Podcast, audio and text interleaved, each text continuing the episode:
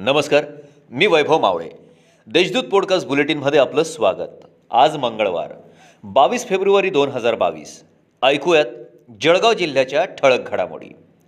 जळगाव शहराच्या विकासासाठी शंभर कोटी निधीतून मंजूर झालेल्या बेचाळीस कोटींचा सुधारित प्रस्ताव तातडीने शासनाकडे पाठवून पावसाळ्यापूर्वी रस्त्यांची कामे सुरू करण्याचे आदेश पालकमंत्री गुलाबराव पाटील यांनी सार्वजनिक बांधकाम विभाग आणि महापालिकेला दिले आहेत. जिल्हा परिषदेच्या निवडणुका आतापर्यंत सर्वच पक्षांनी स्वबळावर लढवल्या आहेत. जनतेने कौल दिल्यानंतर सत्तेसाठी दोन पक्ष एकत्र झाले आहेत. भाजपाने स्वबळाचा नारा दिला असला तरी जिल्हा परिषदेत कुणाचीही एक हाती सत्ता नसल्याचा पंचवीस वर्षांचा इतिहास असल्याचे सूचक वक्तव्य पालकमंत्री नामदार गुलाबराव पाटील यांनी सोमवारी माध्यमांशी बोलताना केले.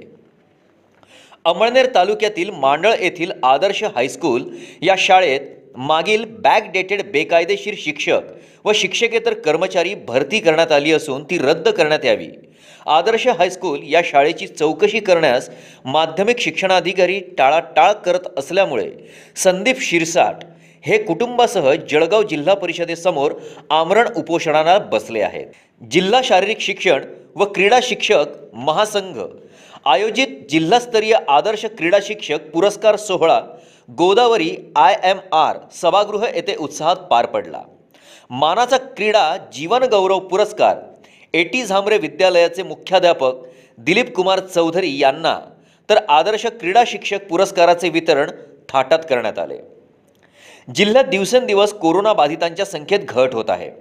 आज दिवसभरात कोरोनाचा एक बाधित रुग्ण आढळून आला असून सात रुग्ण कोरोनामुक्त झाले आहेत जिल्ह्यात एकच बाधित आढळल्याने जळगावकरांना दिलासा मिळाला आहे या होत्या आजच्या ठळक घडामोडी.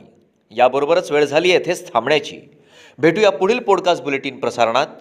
तोपर्यंत संक्षिप्त बातम्या आणि ताज्या घडामोडींसाठी देशदूत डॉट कॉम या संकेतस्थळाला भेट द्या. धन्यवाद.